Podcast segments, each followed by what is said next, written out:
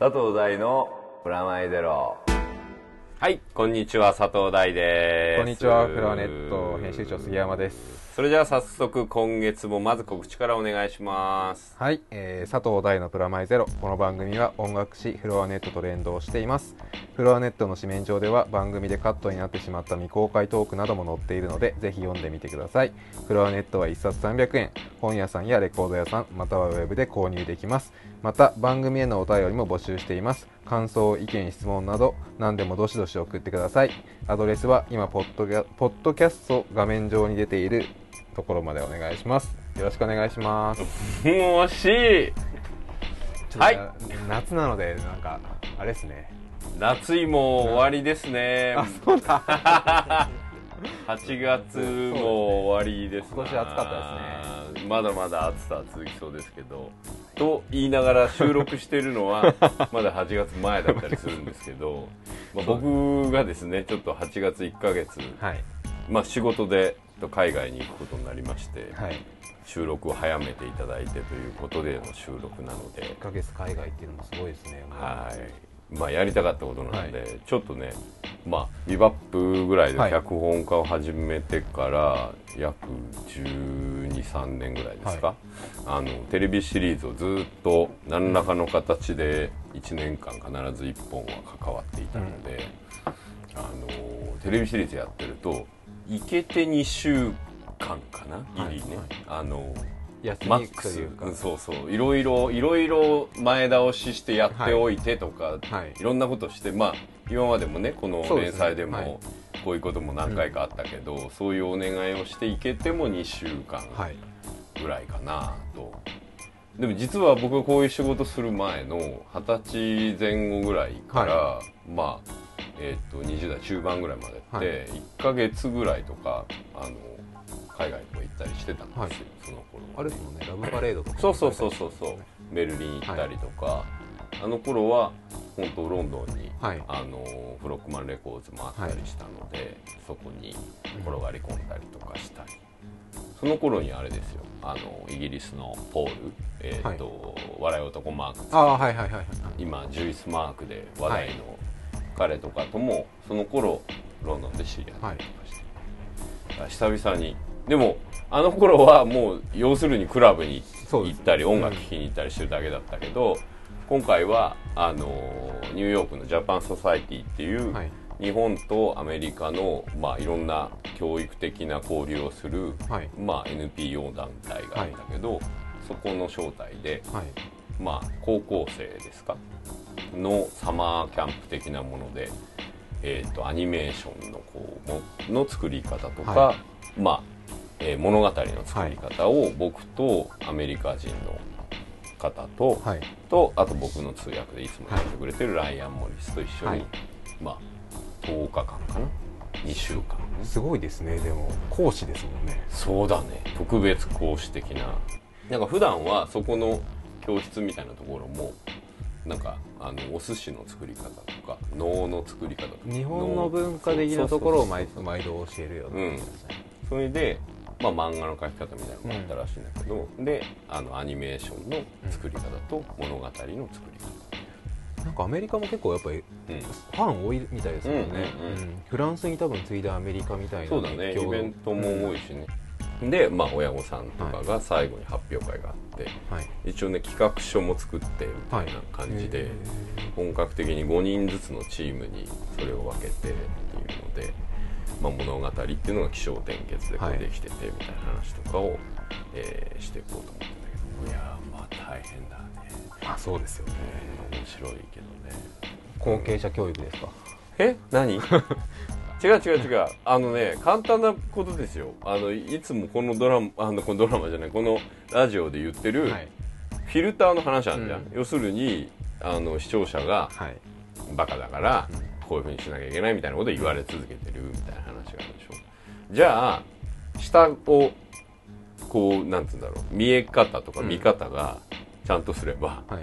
あ。いいわけじゃんっていうので子供向けアニメも始めてそれで作る人というのを作るっていうよりかは物語の見方を知れば結構世の中のいろんなものが楽しめる別にあのーなんだ脚本家にならなくたって、その漫画の読み方だったり、まあわからないけれどもそのドラマの見方だってちょっと変わったりするっていうものの見え方の違いみたいなことを一つ武器にできるような、まあなんかそういうことを高校生とかはい。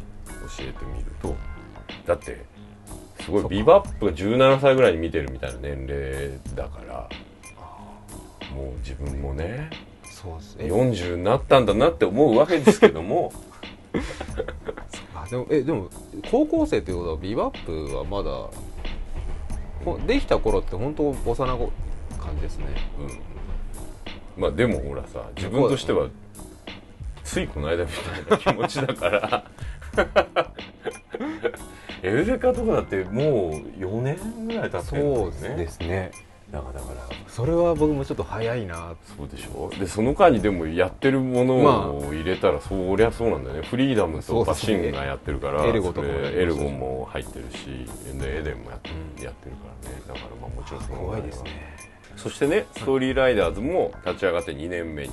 あなってもう2年。はい、ちょうどこの8月で2年目の第2周年なんですけど、はいはい2周年を記念してですね、はい。ホームページもはい。ちゃんと立ち上がったんですね。リニューアルしてあの 2年間放置プレイみたいなホームページだそうったんですけですね。ついこのど前まであのすぐにあのリンク飛んで1ページだけそうだね それが、まあ、ちゃんとしたホームページになりまして、まあ、ストーリーライダーズ、まあ、ドットネットに行っていただくと、おお大丈夫ですか？今日ね普通のことやろうと思って、、はい。っぱい情報の紙情報とか持ってきたらバラバラしちゃったね。珍しく普通のことっていうそうそうそうそうそう。ストーリーライダーズのホームページのね、情報とかね。はい。であとあれなんですよ。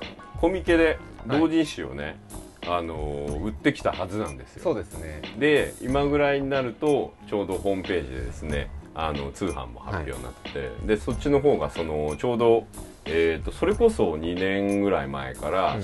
連載が始まった「えーヤングガンガン」はいで連載している「ゆずこペパーミント」っていう漫画があって、それがですねあのもう発表になってるんで知ってる人も多いかと思うんですけどフィギュアになることになったんですよ。んでえーっとドラマ CD も発売になることになって、でその2巻が、まあ、9月に発売になる。随分久々な感じがしますね。そうだね。なんか一巻からあの結構いろいろはい。貯めて貯めて、それでまあこのフィギュアの予約が9月なので、うん。ちょっとそのタイミング合わせて。で同人誌もあのゆずこ、ペパーミントの同人誌とあと去年ちょうどごつぼさんと組んで、まあ、この番組でも、はいえーっとね。ゾンビのせそう会ですねみたいな感じではい。言ってた山田花子さんの、えーっと舞台舞台用の脚本が一緒になった両 A 面の同人誌なんですけど。多分僕もこのやってる頃にはもうみ買ってるかもしれないですね。いや、またすからちゃんと。今年いや買っていただけるのは嬉しいんですけど、ちゃんと渡そうと思ってるんですけど、それを、まあ、あの、ごつぼくの書き下ろしイラストをつけてですね、で、今まで漫画の方でのはい。設定とかですね、書くために必要だった、えーいろんなラフはい。の、えー原画みたいなのも中に入ってるんで、まあ、ごつぼファンはい。もあとゆずこファンも、ぜひですね、えーポチッとなとしていただけるとありがたいなということなんですけど、まあどこでもどこでも出していない見れないものばっかりですもんねそうだね、あの漫画ももちろん、うん。えー9月のやつ前に1巻が、はい。こうスクエア・エニックスから発売になってるんでぜひ読んでほしいんですけどそのうちねこの本当にフィギュア完成した折にははい。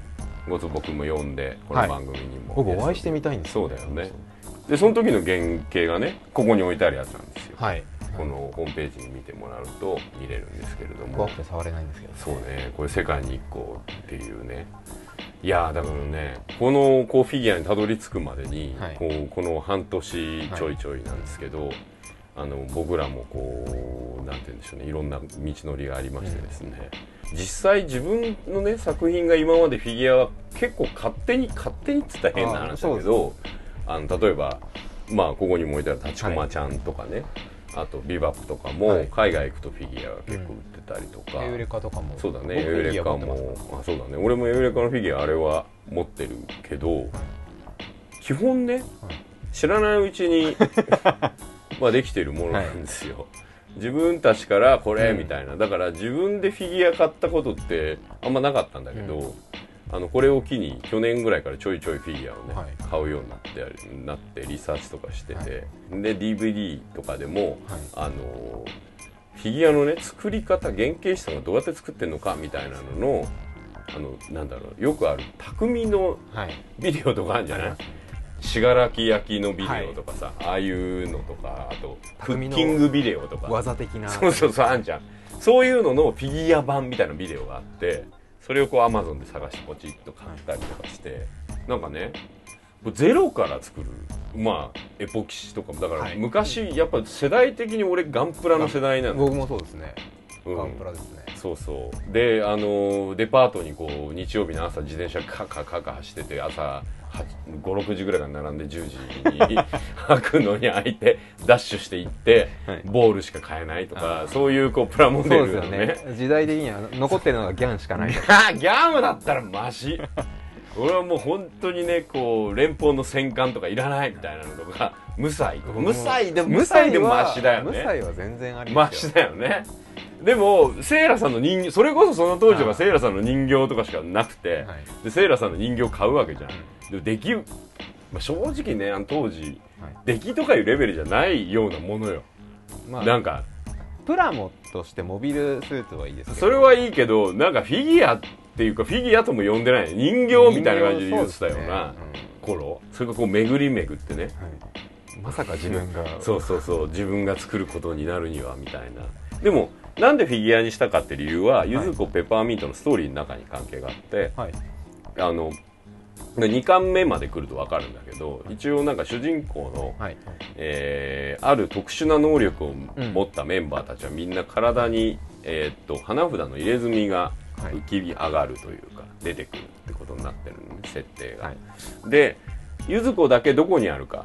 一応みんなが探してるんだけど謎っていう、そうないですね1巻でもはい出てないし2巻でも謎でそのどこにあるんだろうっていうのをみんながこう知りたがってるんだけど、それは一応、えーっと漫画の本編中は明かさない。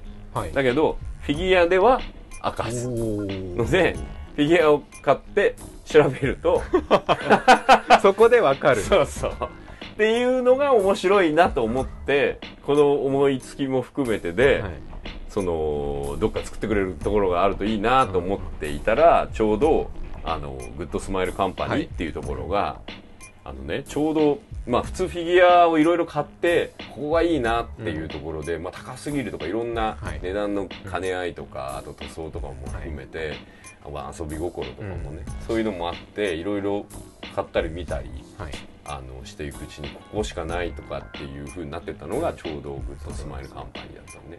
で理由のもう一つとしてはそこなんか可愛いフィギュア要するにあの春日のはい。ねんどろいどとかで有名になって、もちろん可愛いフィギュアいっぱい作ってるんだけど、シュラキっていうシリーズも出してて、それがねまあタチコマちゃんとかも出してるのよ。あのネンドロイド立ちコマみたいな感じで。だからということは少なくとも俺のことを知ってはいるだろうと、一応ねあのまかりまりにもあの、はい。SAC のちょこっと末席には関わらせてもらったので。じゃあ直接行ってみようって場所どこだって松戸にあると。で元の元をたどるとバンダイ系のバンプレスト系とかの流れを組んでいる。あもともとはプロの素養もあってでも今はインディーズ的な動きをしてる会社なんだっていうところも会社案内とホームページとか見て、あこれは面白そうだっていうことであの今年の頭にですね、はい。うちのスタッフと共にブブーっと松戸まで行って、はい。そうメックマンっていうあのーなんだゲームセンター CX で有名になったゲーセンも行こはい。うみたいな感じで、そういうツアーを組んで松松戸まで行って、はいなんかだからここのとこずっとねまあだから大きいプロジェクトとかはい。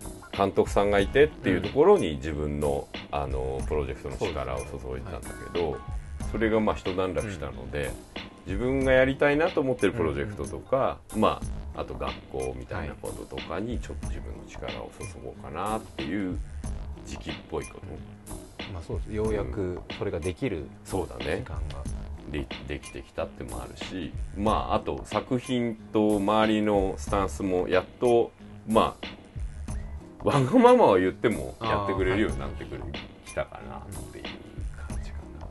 まああとそうは言ってもサボってるわけでは なくて、はい。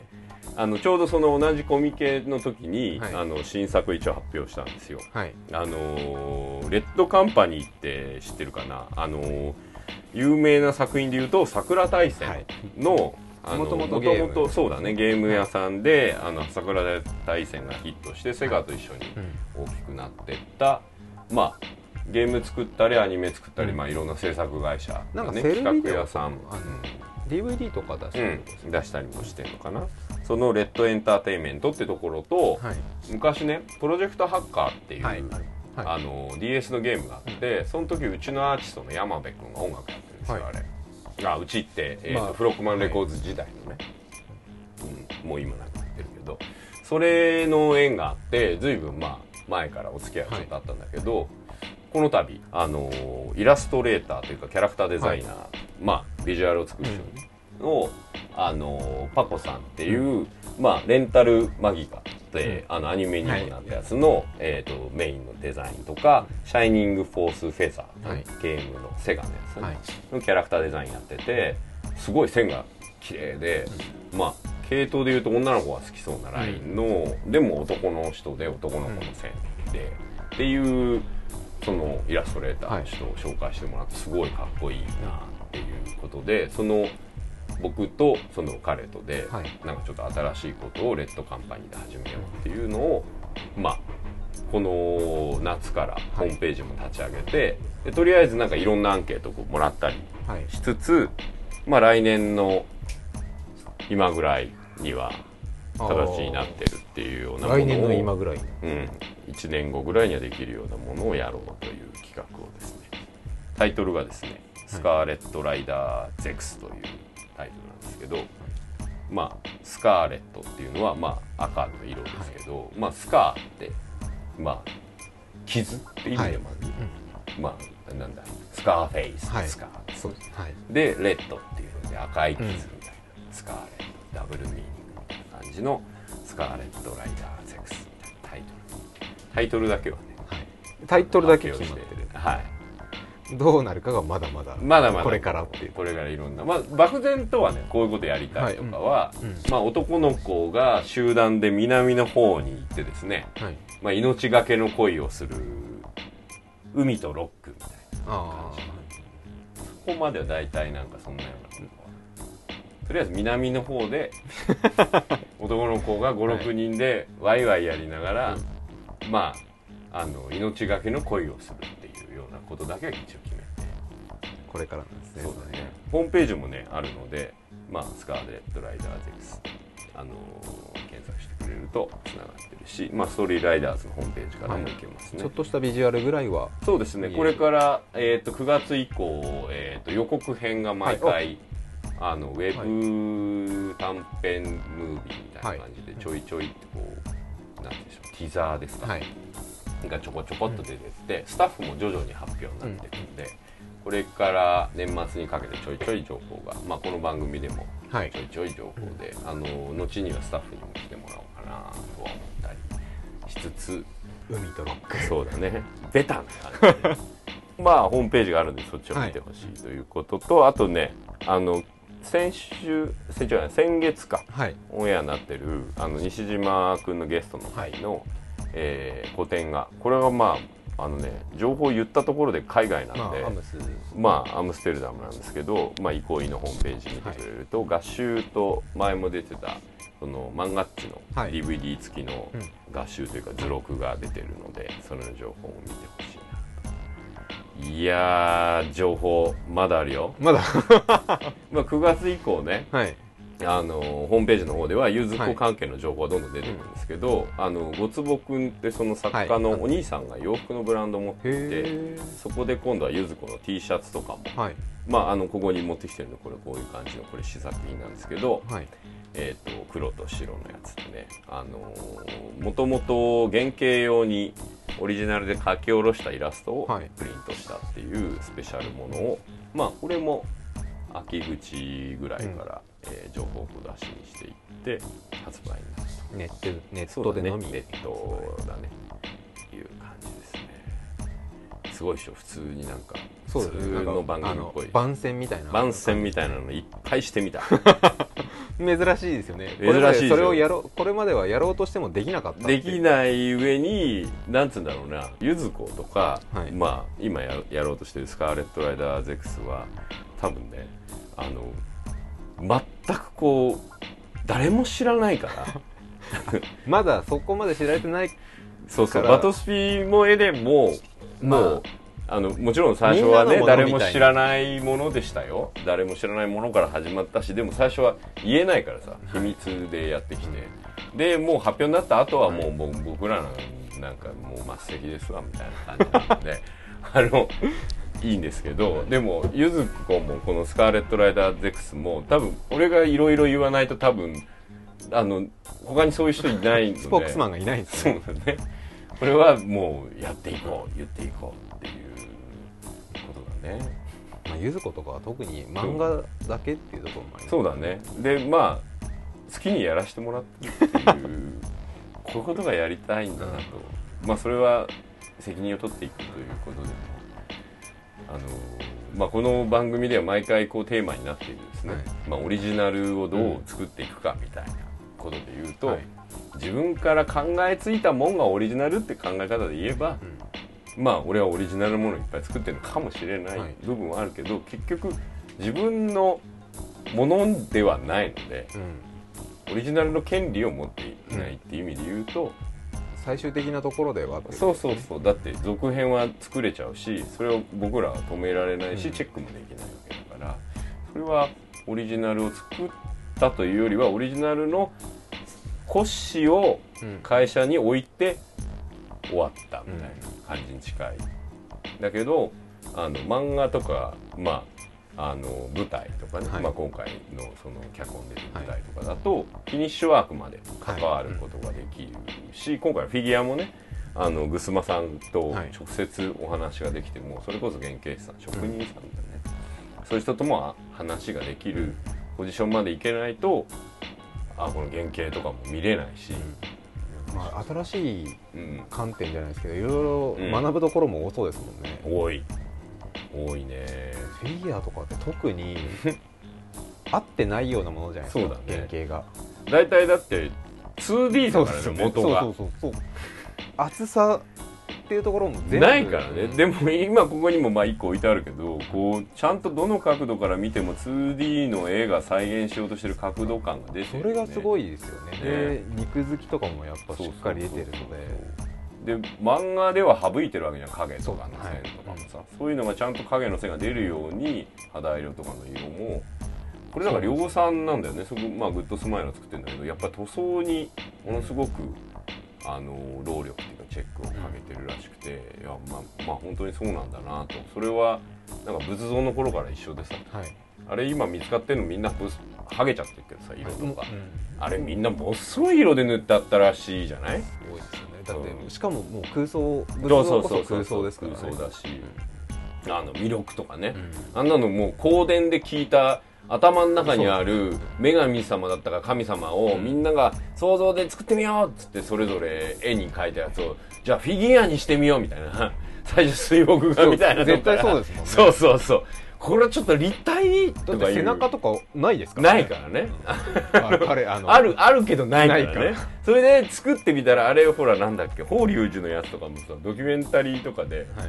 あのなんだあの本願寺とか法隆寺とかの剥が剥がしたりするのを見るじゃん。はい。そうすると木でこうなんか如来とかさはいあの菩薩とかの手とかうわーってこうあるやつとかをこう外していくやつとかもうどう考えてもフィギュアだよね。すごいですねパズル。パズル。あれってでも僕一回勉強したことあったんですけどおう組み合わせてパズル方式でやるのとうんうん1本の火からやるの。うん2パターンあるみたいであれはやっぱすごい技術みたいですね。ねだから寄せ木してって作ってくパターンとあと一本木から作ってくパターンってこれもさそのあの今のフィギュアの作り方にも一つ似てる感じというかさパーツから作ってって精巧に作っていくパターンとそのあのレジンみたいな粗く一個作って、はい。そこから削り出して削り出して素敵なものを作るパターンと。さ最近だってアシュラブームありましたね。ああそうだね。アシュラなんかまさに空想上のフィギュアですよ。完全に。うん。で西洋にももちろんそういうのがああってさ、りますね。彫刻がそうじゃん。はいなんか彫刻家が作ってる彫刻なんてさみんな自分の愛人だったり、はい。通ってるあのパトロンの。宿宿のところだったりパトロンの嫁さんのやつ作れとか言われて作ってるじゃん。それがまあ時代超えて残って美しいなんて言われてるけどあれ家に飾っときたい。なんかだぜ まあそうでなでたなでなでとかしたかったに違いないよ。だってよく見てるとそういうとこだけちょっとテカテカしてたりするとかそういう風に使ってたんじゃねえかみたいなね感じすら肉付きとかだけそういうところだけしっかりしてるそうそうそうそうそう。それだからほら今のフィギュアの今ほら1分の1綾波レイとかたどり着こうとしてるじゃんすごいですよ今ね。1分の1ガンダムだってフィギュアだからねあれ。1分の1ガンダムあれはすごいですね。これがだからどっかしらなんかこう女の子とロボットが多い理由がこれがね弥勒女神はい。と、えーっと勇者、はい。えー魔人はい。っていうことなんだろうなと思うわけ。それはもう土偶の頃から変わらず、うん。あのー素敵な豊穣のものかはい。あの怒りを鎮めてもらうものかっていう二極化したパターンで作られている。だからフィギュアもよく見るとロボットもののフィギュアと可愛い女の子はいのもののフィギュアの大きい流れに、はい。まあ大体なってるんですよ。そうですよね。これはまあそういうものとつながりがあるんじゃないかなって気はするね。立体化する意味みたいな。触れたいみたいな。そうですね。まあマジンガー Z っていうぐらいだしね残ってなかった最初はね。まあそうですよね。うん大魔人とか言ってたしね、でもそう考えてみればあんま男のフィギュアとかないですね。そう。でもそれもどっか男のフィギュアとかもあるよもちろん。もちろんあるんです。あのでもスト2とかもあるけど、ああいうのもどっかしらこうなんかこう神仏的な部分があったりとかするなとか、こうアキラのね鉄道のフィギュアとかもそね。どっかしらこうなんか形がそうなのかもね。立体にする形をみんなこう立体にする人が今なんかすごいじゃん、うん。このゆずぼのやつもチェーンとかねすごいことになってるけどこれあの仏像のねあのなんだ風神とか雷神とかあがーこのカーってなって後ろの、ね、なびいてる。なびいてる羽衣みたいなやつとかのあの造形そっくりだもんね。こうなんかこうループしてるとかそれがもう1年単位とかじゃなくてもう1000年とかいう単位でループしてる気がするよね、割とそうですよね。人の営みっていうかヒューマンビヘイビアっていうかね、その輪廻してる感じをそういうところに感じるような気がするね。そういう部分はやっぱ変わらない。うんまああとサイズとかもあるんですかね。立ちコマリアルサイズ立ちコマとか結構怖いね。怖いですよ でもガンダムの1分の1はみんな怖かっこいいわけでしょ。そうですね。もう神々しささえも感じますねあれは。あれはもう本当にさあの鎌倉の大仏とかああいう あれものだよね。そうですね。あれだってさ例えばえっと1000年後とかに、はい。あれがあのまま置いてあってみたら、はいなんだろう例えばえっと猿の惑星的に言うとお台場だったのかみたいな。マンモスですよマンモス。完全に。そうだよね。1000年前だったら拝んでますよそう。であれで倒してたに違いないみたいな。あれが動いててあれで倒したに違いないみたいなことを言う未来人とかね。これなんか藤子不二雄藤子 F が書いてそうなストーリーっぽいよね、でだからまあ取り壊しちゃうからもったいないけど、あれをだからなんつうんだろう。あれを残してたりしたらばらけるかもね。だからこういうさその今もうもちろん宣伝してるフィギュアとかも、まあなんまあ、僕らがね全員死んで滅んだ後に発掘とかされたら、どういった形で評価されてもうストーリーとかがさ排除されて記号としての形からストーリーを逆算していくわけじゃん皆さんが、それ面白いなと思うよね。今だって勝手にさ例えばロダンとかさ、はい。まあそうですね。のモナリザとかモナリザとかね。の想像し,、うんしてるわけじゃん。例えばダ・ヴィンチは最後のあのなんだこうクって矢印上にやってる絵を何年も持ってて、それを何十年も塗り固めてたんだとか、いろいろこう歴史とか推理してるけど本当のところどうだったかよく分かんなかったりするわけじゃんそういう面白さがあるよね、絶対だってゆず子はうん。あの頃の人はみんなチェーン持ってたんだみたいなことを言われる可能性だってあるわけですよね。そう。だよ。鉄球もだって発見されたりしてあこれがそういうことかみたいなね。わからないわけですよ。だって少なくともまあ今のデジタルメディアが一番脆弱でなくなっちまうわけだから、今ほら綺麗とか言ってるブルーレイとかああいうのが一番なくなっちまって残るのはこういう1形のある分の。1フィギュアとかは残っちゃったりするわけじゃん。老人形館とかは、はで T シャツとか服も相当残んないからさボロボロになっちゃうだけど1分の1ガンダムは残る可能性があったり、ね。あれ埋めといたらだって風化しあの風化ししていい感じにダグラムみたいになっちゃうよ。ダグダグラムのオープニングみたいなことに。こういうのがいっぱい百鬼夜行で戦ってたに違いないって歴史家が言うみたいなさ。でそういう文献もさこう皆川さんが書いてた小説みたいなのがそうそう。一応さ紙はまだ残る可能性があるじゃん、はい。パルプでもとりあえずまあそう最初のグーテンベルグぐらいは残ってないけど結構残ってんじゃん。残ってますね。だから残ってる紙があったとしようよ。紙と絵とフィギュア残るわけよ。で変にこうセル画とかは残ったりとか してセルあのデジタル以降の時代のものはみんな失われてるわけ。あのは発掘もできないし一応スキャンしちゃってるし元の紙も、あの燃えちゃったりとかしてるかもしれないけどセルが残ってるからしてるから、はいこんなのに書いてそう。こここれがみたいな。だから変に60年代ぐらいからはい。80年代90年代初期までのアニメだけはものすごい理解されたりする。これ面白い面白いですね。ねなんかね途中で北斗の拳みたいに一回でやられちゃって。だからあこういう世界だったに違いないみたいな。だからこれが現実としして描かれたんだ。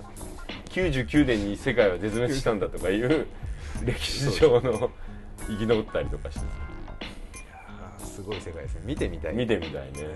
あのー、1分の1ガンダムが、あのー、2000年後に発掘された時にこういうもうこういう大魔神のような大きな人たちが いっぱい闊歩してる世界であのー、なんつうのかなマンモスとか恐竜みたいのを飼っていて乗ってねあの生物が 乗ってそういう世界だったに違いないっていう文献が。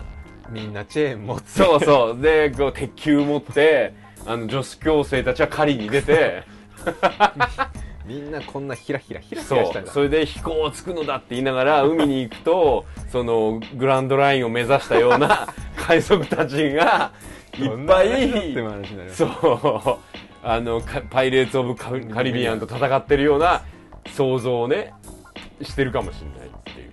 悪魔の実があったんだそう だってデジタルのここだからそれこそえーっとまあ100年分ぐらいがごっそりなくなると思うんだよね。だ僕らが言ってしまえばあれですもんね。本当に。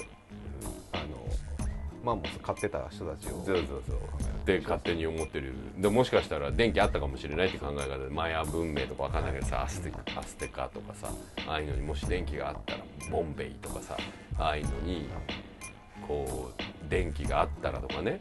そのだってさ例えば、えっと文字がない文明とか言われてるじゃん、はい。アンデスの上にいる人たちとかさ、ナスカとか。はい。もしかしたらさ携帯とパソコンの文明だったとしたら全部なくなっちゃってっからそうです文字のない文明だって思ったかもしれないじゃん。もしかしたらもう広角機動隊みたいにそうそうそうそうそう。テレパシーとかテレパシー言い過ぎ言うたらこうチップ埋め込んでたっていうあの文明だったかもしれない。それがもうあのバイオンに帰ってあの地球に優しい素材で紙とかも作ってるかもしれないんだよ。それで今見つかんない今見つかんのがフィギュアの残りとかだからあのマヤ文明とかあとなんだあそこのアンコールワットの文明とかはみんなあの文字がねえとかそういうこと言ってるだけかもしれない土偶だってそうかもしれないね。そんなことあんまり言ってるとローランド・エメリッヒみたいなことになってきちゃうけど あとまあなんだサイエントロジーみたいな話になってきちゃうけど別にそういうことじゃなくてさまつな問題として俺らが今一生懸命ブルーレイとか言って、あの高画質何万画素とか言ってることは2000年後には何の意味もないことになってるぞっていう。ここで今あのーなんだポッドキャストとか言って 最新型風で世界中の人間が聞けるとかあの世界中で聞けてるみたいなこと言ってるけど同時に考えれば全く残らないってことでもあるんだよね。なん何テラのハードディスクで撮ってようがが残らない。無産だから。残るのはもしかしたらほらなんだろう SE30 の側とかは残ってたりとかしてこれはトースターに使っていたに違いないって本当に元ネタの形がトースターに似てるのの元ネタになってて。まあそういうことはそういうことをみんなが思うかもしれない。だからフィギュアを作って初めて 2D の漫画は歴史を超える可能性を持ったかもしれないね。そうですね。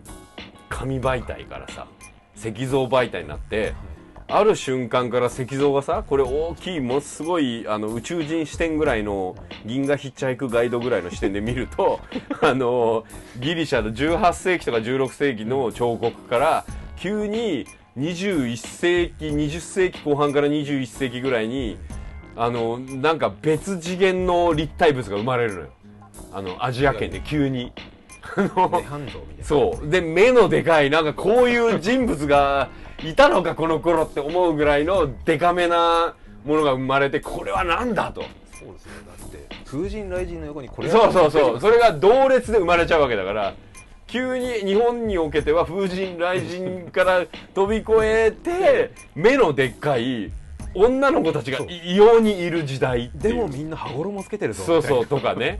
あの、なんか急に胸がすごい大きいぞとか。なでも言ってみれば彼らも短パンみたいなもんじゃないですか。そう、そうだよ。服装は近いかもしれない。そうだよ。あのあのヤマタノオロチ殺しに行ってたあのヤマトタケルの御事の格好とああ女神様の格好はあんま変わんないから 同じ理解をされちゃうかもしれないよね。男はいかつく女そうはそうそう。すごいグラマー。グラマーみたいな。あ変わんねえじゃん。あじゃあ同じ文脈で理解されちゃうねきっとねそう考えると結構夢がフィギュア1個で広がるでしょ？ねあの物語できそうですもんね。そうそうそう。なんかだからあの原型師さんたちや僕らの欲望っていうのを多分お家に置いときたいとか手のひらサイズにっていうのは例えば神様をね毎回鎌倉まで祈りに行ったり、はい。京都まで祈りに行ったりするのはまあ歩いていくんだからうん大変だよね、そうですよねうん、関所も何回も越えていかなきゃいけないから、まあ、そこ行くとさその同じ大木で作ったこれをあのちっちゃくなってんのが売ってるんすよみたいな小賢しいことが起こってるわけですよ。ここのお参りにね行った帰りにこれを買って帰ったらもう年に1回ぐらいでいいと。これを毎朝祈れば、そうですよね。うん。あの10回に1回分ぐらいのご利益あるよみたいなこと言われてみんなお守りとかそのちっちゃい像とかを買うようになってって。まあでも同じような感覚にはそうですもんね。そう。だから二次元の中にお百度参りすることはできないわけですよ。毎日ね。だからあの現実も厳しいし満員電車にも乗らなきゃいけないしまあね。あの食べ物食べなきゃいけないしあの親ともちょっと会話しなきゃいけないしっていうのがある中その立体物として自分側のその息苦しい世界観の方にちょっと二次元がはみ出てるみたいな。現実逃避のためのアイテムみたいな。そうだね。で逆に言うと非現実の方に入るためのああそうですね。あのアイコンでもある。そうだね。手形とかアイコンでもある。これに触ってると安心するみたいな。これは触ってるとこの中入り込みやすいみたいな、その世界にこう没入するジャックインするための、まあ、コントローラーだよねフィギュアっていう結論に。そうですね。うん。たどり着いてみたよ。うまくまとまりましたね、うん